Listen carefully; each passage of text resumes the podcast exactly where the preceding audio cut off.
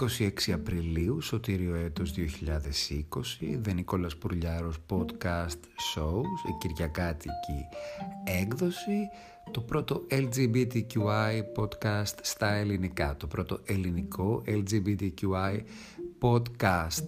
Επιστρέφουμε δυναμικά, σας στέλνουμε τους χαιρετισμούς μας και την αγάπη μας. Ευχαριστώ πάρα πολύ όλους για τα μηνύματα υποστήριξης που έχω λάβει στα social media μου και προχωράω ακάθεκτος στο πέμπτο, ε, ναι φτάσαμε στο πέμπτο επεισόδιο. Εχθές το απόγευμα καθώς έκανα το τζόκιν μου σκέφτηκα πόσο παρεξηγημένη η Κυριακή. Είναι μια μέρα την οποία τη σκεφτόμαστε ως την τελευταία της ανάπαυλας, της διήμερης ανάπαυλας που έχουμε, οπότε και πρέπει να προετοιμαστούμε για να επιστρέψουμε τη Δευτέρα στις υποχρεώσεις μας. Έχω την εντύπωση ότι αυτό το, το περίεργο συνέστημα, ε, ίσως και δυσάρεστο, έχει να κάνει με τα σχολικά μας χρόνια. Η Κυριακή στο μυαλό μας ήταν πάντα η μέρα κατά την οποία κλεινόμασταν στο δωμάτιό μας, έπρεπε να μελετήσουμε έτσι ώστε να είμαστε επαρκείς στις σχολικές μας υποχρεώσεις. Ε, νομίζω ότι αυτό αδικεί λίγο αυτή την ημέρα και είναι και αυτό ένα σύμπτωμα από μόνο του.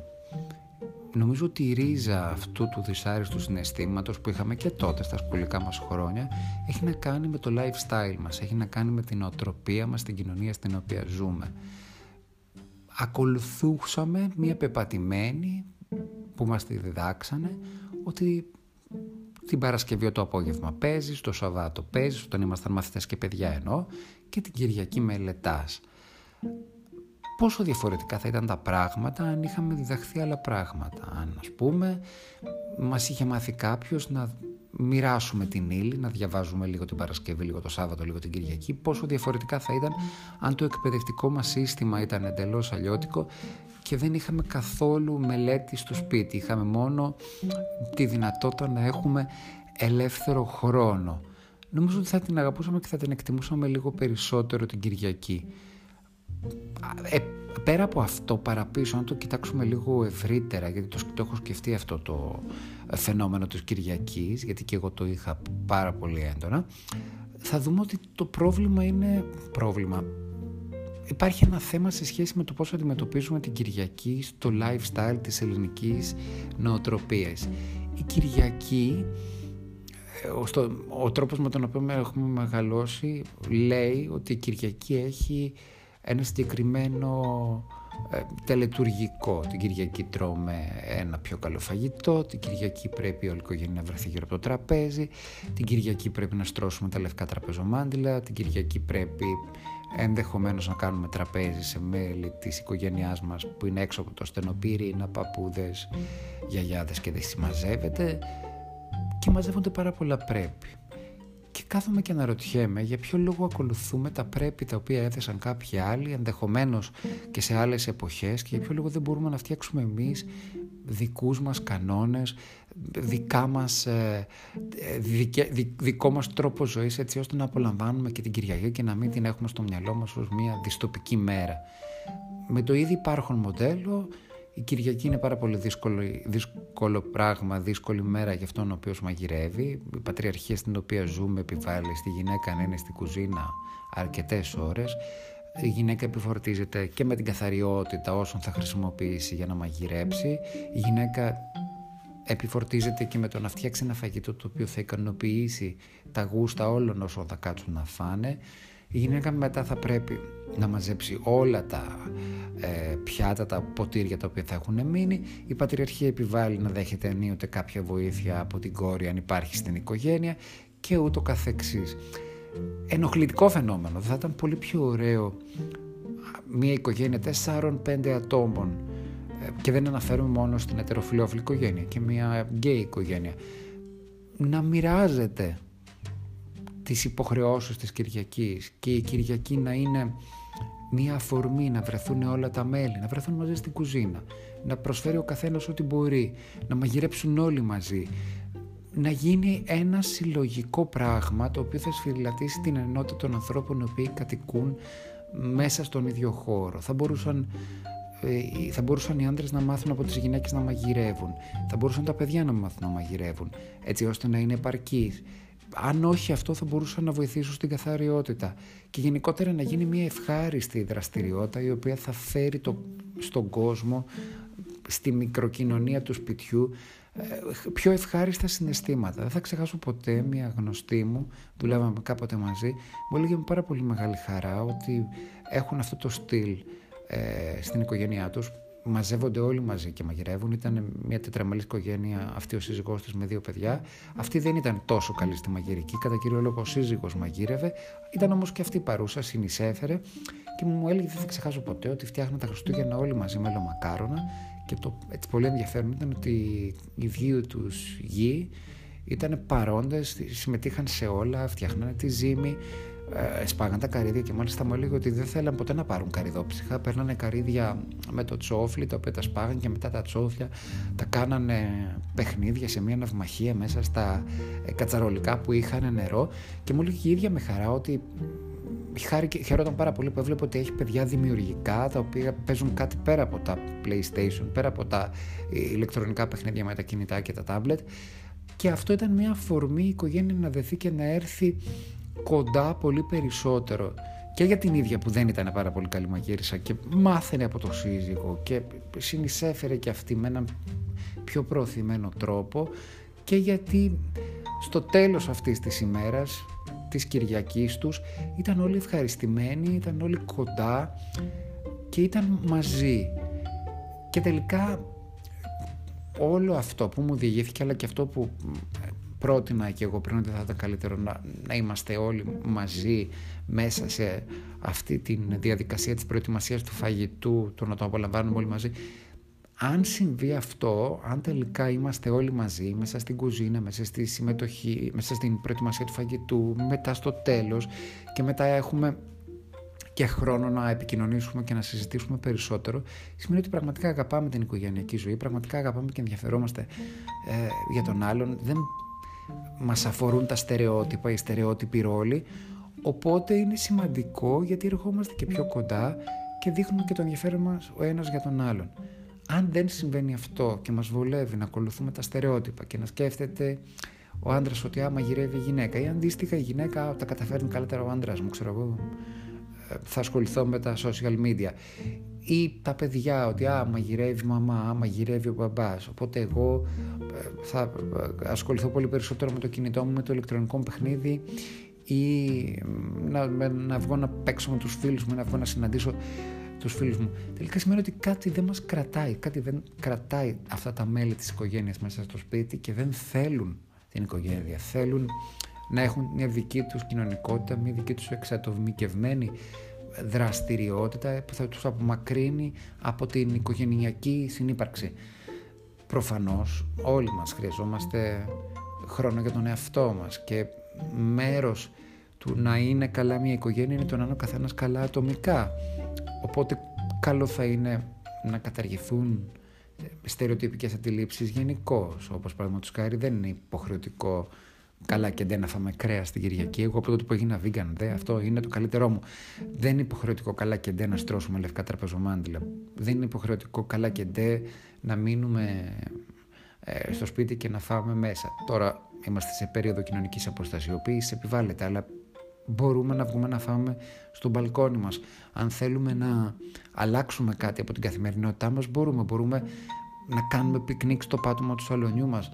Μπορούμε να βγούμε στην πιλωτή της πολυκατοικίας μας και να φάμε τα μέλη της οικογένειάς μας.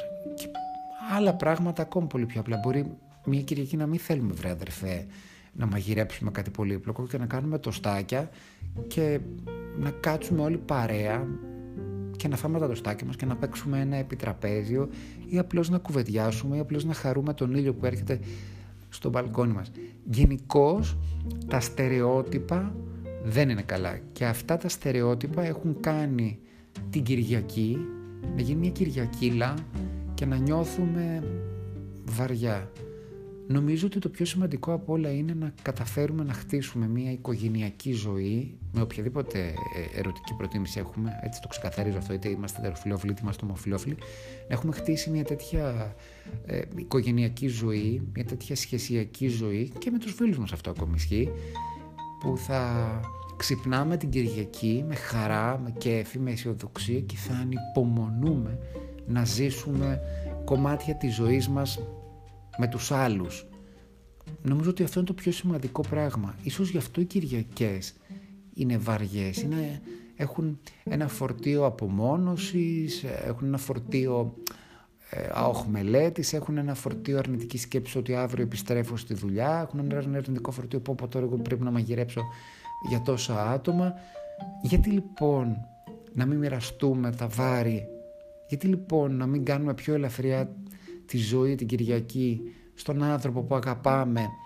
Για ποιο λόγο λοιπόν να μην αλλάξουμε αυτό το περίεργο lifestyle και να φτιάξουμε ένα δικό μας τρόπο μέσα στη δική μας ε, φωλιά την οικογενειακή όπου θα περνάμε καλά χωρίς να χρειάζεται να αποδείξουμε τίποτα σε κανέναν.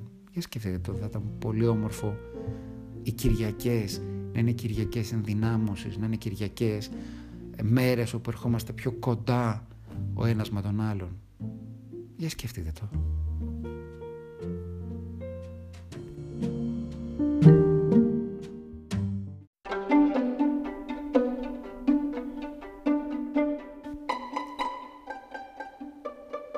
Μετά τη μακρόσυρτη εισαγωγή για τις ε, οικογενειακές Κυριακές είπα να αφιερώσω έτσι ένα μέρος και στα ζευγάρια τα οποία είναι χωρίς παιδιά ε, τα οποία ζουν ενδεχομένως με κατοικίδια στο σπίτι.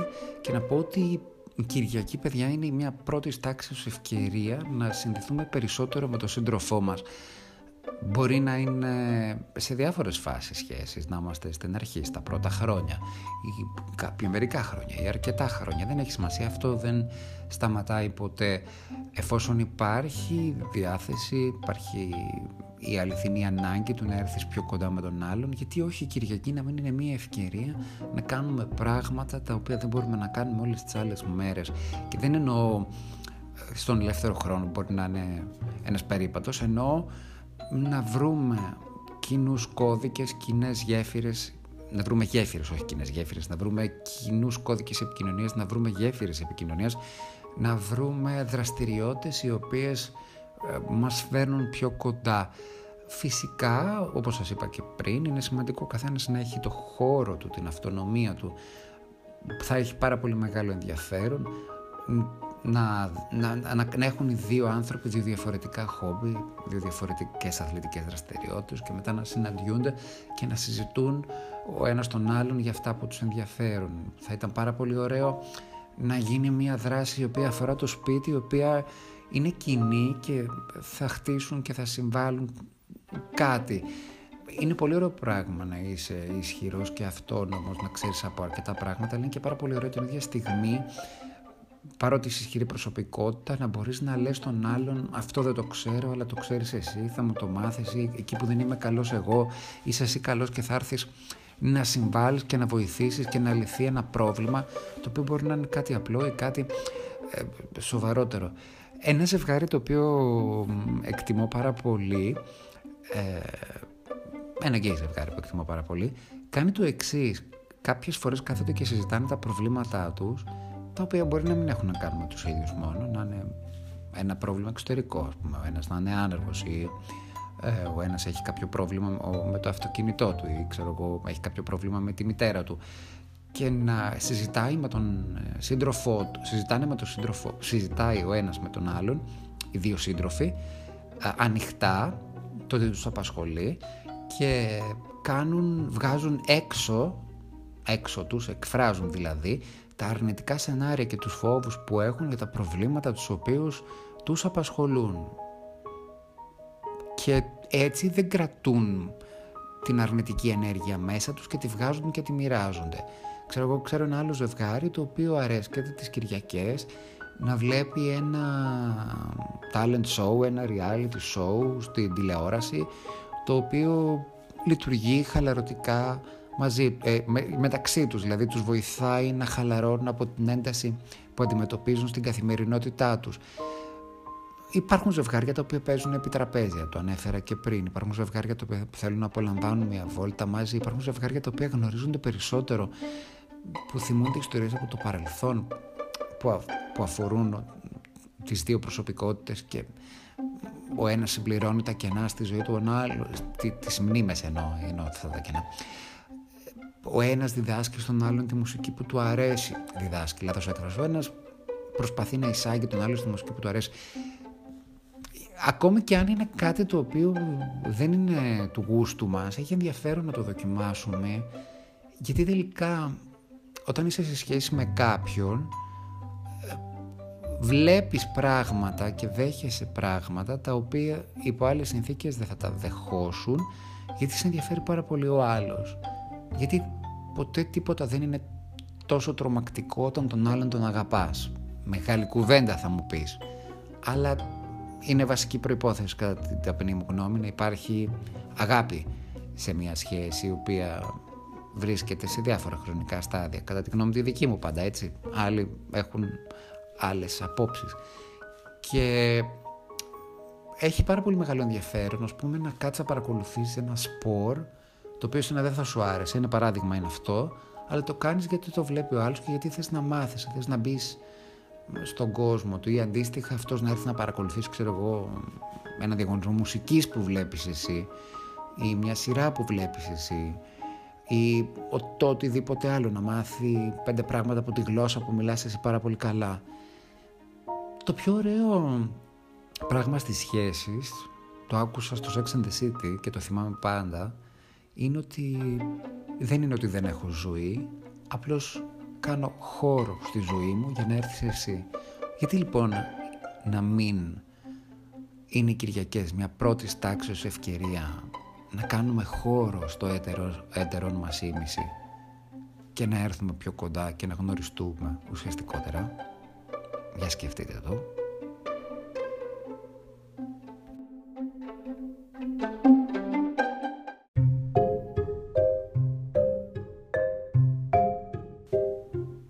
Και ενώ μόλις είπαμε την αλήθεια ότι τίποτα δεν είναι τόσο φοβερό και τόσο ενοχλητικό όταν αγαπάς ε, τον άλλον, ήρθε η ώρα να δούμε λίγο τις Κυριακές για όλους εμάς, τα ελεύθερα αγόρια, τα ελεύθερα κορίτσια, τους ελεύθερους και ελεύθερες της LGBTQI κοινότητας, αλλά και γενικότερα επιμένω τους ελεύθερους, ε, τους singles σε, σε όλες τις σεξουαλικές προτιμήσεις, πώς είναι Κυριακές για αυτούς. Ε, προσωπικά έχω να σας πω ότι έχω περάσει από όλες τις διαβαθμίσεις, έχω περάσει ειδικά στην πρώτη μου νιώτη στα 20 μου χρόνια όταν δεν ήμουν σε σχέση να στεναχωριέμαι και να λέω πω πω τι κρίμα ξέρω εγώ που ε, δεν είμαι με κάποιον ε, έχει περάσει μια εποχή όπου ήμουνα σε σχέση και δεν ήταν καλή η σχέση και δεν το έβλεπα εκείνη την εποχή και δεν ήμουνα καλά χωρίς να μπορώ να το προσδιορίσω γιατί ακόμη δεν είχα ψαχτεί, ήμουνα μικρός και είχα σχέση με έναν μεγαλύτερο ε, σύντροφο ο οποίος είχε, είχε αρκετά πράγματα μέσα του λιμένα και κατασταλαγμένα και εγώ δεν μπορούσα να καταλάβω γιατί οι Κυριακές δεν ήταν έτσι όπως τις φανταζόμουν. Και τα τελευταία χρόνια που έχω ψαχτεί πάρα πολύ με τον εαυτό μου που κάνω πάρα πολλές συζητήσεις με τον εαυτό μου και μου αρέσει πάρα πολύ και έχω βγάλει και πολλά συμπεράσματα και έχω καταλήξει σε ε, πράγματα τα οποία με αφορούν αξιακά κατά κύριο λόγο μπορώ να πω ότι απολαμβάνω τις μέρες μου χωρίς να νιώθω ε, λιγότερο ε, τυχερός από ανθρώπους οι οποίοι είναι σε σχέση. Πολλές φορές αναλογίζομαι το πόσο ε, θετική επίδραση είχε πάνω μου η ιστορία του social distancing, η ιστορία της κοινωνικής απο, αποστασιοποίησης. Παρότι είμαι ένας άνθρωπος αρκετά κοινωνικός, που μου αρέσει πάρα πολύ το να βγαίνω και να περπατάω στη φύση, μου αρέσει πάρα πολύ το να βγαίνω να κάνω ε, βόλτες στην Αθήνα, τη λατρεύω την Αθήνα, είναι η αγαπημένη μου πόλη. Υπάρχουν πάρα πολλές στιγμές που έχω κάτι να λύσω, κάτι που σκέφτομαι και με απασχολεί και το πιο θεραπευτικό πράγμα εκείνη τη στιγμή για μένα που βρισκόμαι σε ένα σταυροδρόμι της ζωής μου είναι το να κατέβω στο Σύνταγμα και να το πάρω με τα πόδια, να πάω ερμού, να, κάνω, να πάω θυσίο, να κάνω όλο το γύρο ε, μέχρι την Ακρόπολη και να επιστρέψω ξανά στο Σύνταγμα με τα πόδια. Ε, παρότι λοιπόν είμαι πάρα πολύ κοινωνικός, παρότι είμαι άνθρωπος της ε, σωματικότητας και ξέρω ότι αυτό το πράγμα της ε, καραντίνας θα με περιορίσει οφείλω να πω ότι μακροπερίοδος λόγος και μεγάλη σκέψη κάπου χάνεται το ε, σημείο που πρέπει να εστιάσω. Αυτό λοιπόν το οποίο θέλω να πω είναι ότι σε διάφορες φάσεις είπα τι καλά προέκυψε αυτό το πράγμα, όχι η επιδημιολογική κρίση προς Θεού, το γεγονός ότι μένουμε σπίτι και έχουμε χρόνο να ασχοληθούμε με τον εαυτό μας, με τα εσωτερικά μας και να λύσουμε και ζητήματα. Και ενώ άλλα πράγματα είχα στο μυαλό μου κατά νου να κάνω, τελικά ήρθε αυτή η αποστασιοποίηση κοινωνική και είπα κάθε εμπόδιο για καλό είπα ότι κοίτα να δεις αυτές τις μέρες έκανα πολλά πράγματα έγραψα ένα σενάριο ταινίας μικρού μήκους. Ξεκίνησα το podcast μου. Βελτίωσα τα γερμανικά μου τα οποία ήταν σε α1 επίπεδο και πήγε α2 ε, είμαι είχα τη δυνατότητα να κάνω είχα δύο προσφορές εργασίας και να κάνω δύο job interview ε, μέσω Skype μαγείρεψα, γυμνάστηκα, διάβασα, είδα σειρές τις οποίες ποτέ δεν είχα χρόνο να δω ή είδα ταινίες που ήθελα να δω και δεν είχα καταφέρει να δω. Αυτό λοιπόν με έκανε να καταλάβω ότι απέκτησα μια ακόμη καλύτερη σχέση με τον εαυτό μου και αυτό ήταν μια εξήγηση μέσα μου ε, για το πώς καταφέρνω και περνάω ήρεμα τα τελευταία, τον τελευταίο καιρό τελευταία χρόνια, ναι, ναι, γιατί να πούμε. Είμαι πέντε χρόνια ελεύθερος. Έχω καταφέρει τα τελευταία χρόνια να περνάω έτσι κάπως καλύτερα τις ε, Κυριακές μου από όταν ήμουνα μέσα σε πολυπληθείς παρέας, από όταν ήμουνα σε σοβαρή σχέση, η οποία όμως, όπως σας είπα δεν ήταν καλή. Το σημαντικό είναι να τα πηγαίνουμε καλά με τον εαυτό μας. Και εγώ στο σπίτι μου δεν πλήττω ποτέ. Δεν έπληξα καθόλου. Δεν αρνούμε το γεγονός ότι θα ήθελα να βρεθώ σε σχέση και μάλιστα σε ουσιαστική σχέση, γιατί άλλου τύπου σχέση εγώ δεν θέλω να κάνω. Θέλω να κάνω ουσιαστική σχέση αγάπης, δοσήματος και νιαξίματος. Αυτή η σχέση ε, με ενδιαφέρει.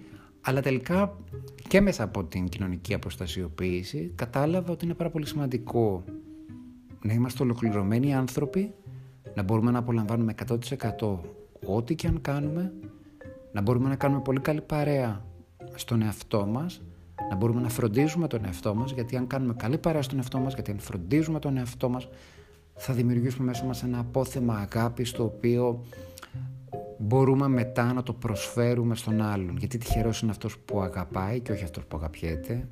Τυχερός φιλοσοφικά το εννοώ, είναι πολύ ουσιαστικό αυτό το πράγμα. Δεν εννοώ τις ε, ε, άνισες σχέσεις. Μην πάμε τώρα εκεί. Λέμε ότι ασχολούμαστε με το ζήτημα του πώς μπορούμε να έχουμε καλύτερη σχέση με τον εαυτό μας και πώς μπορούμε μια μοναχική Κυριακή να την περάσουμε καλύτερα όσοι είμαστε singles. Είναι λοιπόν πάρα πολύ σημαντικό να δώσουμε την ευκαιρία στον εαυτό μας τώρα στην κατάσταση μένουμε σπίτι αλλά και μετά όταν θα αλλάξει αυτό το πράγμα τις ελεύθερες μέρες, τις ελεύθερες Κυριακές να αποκτήσουμε καλύτερη σχέση με τον εαυτό μας, να τον αγαπήσουμε, να τον φροντίσουμε, να τον επιβραβεύσουμε. Και αυτό που έχουμε ως απόθεμα μπορούμε να το δώσουμε παρέξω κι αλλού σε έναν επόμενο μελλοντικό σύντροφο που μακάρι να έρθει και να είναι η σχέση της ζωής μας και να έχει πάρα πολύ αγάπη, πάρα πολύ αγκαλιά εγώ προσωπικά το θεωρώ σημαντικό, θεωρώ πάρα πολύ σημαντική τη σωματικότητα και την αγκαλιά. Και αν μέχρι, και αν δεν έρθει σύντομα, εν πάση περιπτώσει, και μέχρι να έρθει, μπορούμε αυτό το, αυτό το απόθεμα αγάπη να το δώσουμε στο κατοικίδιό μας, στους φίλους μας, στους ανθρώπους που αγαπάμε, στα αδέσποτα τα οποία είναι έξω και περνάνε δύσκολα, σε μια ακτιβιστική δράση. Μπορούμε να κάνουμε πολλά γιατί θα είμαστε μέσα μας καλά. Πιστέψτε με. Οπότε να ευχηθώ σε όλα τα ελεύθερα αγόρια, κορίτσια ε, σύντομα να βρουν το σύντροφο που τους αξίζει και θα κλείσω με ένα τραγούδι το Get Here όπου είναι μια έτσι επίκληση μεγάλη έρωτα Get Here, σε περιμένουμε σας ευχαριστώ πάρα πολύ που μ' ακούσατε. τελειώνει αυτό το επεισόδιο, το οποίο δυστυχώς είναι μεγάλο, μιλάω πολύ. Τα λέμε από Δευτέρα με καινούριες περιπέτειες, με καινούργια νέα, με καινούριες πληροφορίες, με υπέροχες μουσικές. Σας ευχαριστώ πάρα πολύ που είστε μαζί μου. Μην ξεχνάτε ότι με βρίσκετε στα social media μου, στο facebook Νικόλας Πουρλιάρος, στο instagram, στο twitter, μ' ακούτε στο Anchor, στο ε, Breaker, στο Radio Public, ε, έχουμε επεκταθεί, στο Spotify εννοείται, έχουμε επεκταθεί στο Pocket Cast, Pocket Casts, το είπα, έχουμε επεκταθεί στο Google Podcast και πλέον μας βρίσκεται και στα iTunes. Το The Nicolas Πουρλιάρος Podcast Show επεκτείνεται, το πρώτο LGBTQI podcast. Φτάνει, στην πρώτη, φτάνει στο τέλος της πρώτης του Κυριακής. Σας φιλώ, σας αγκαλιάζω με θέρμη. Καλή συνέχεια.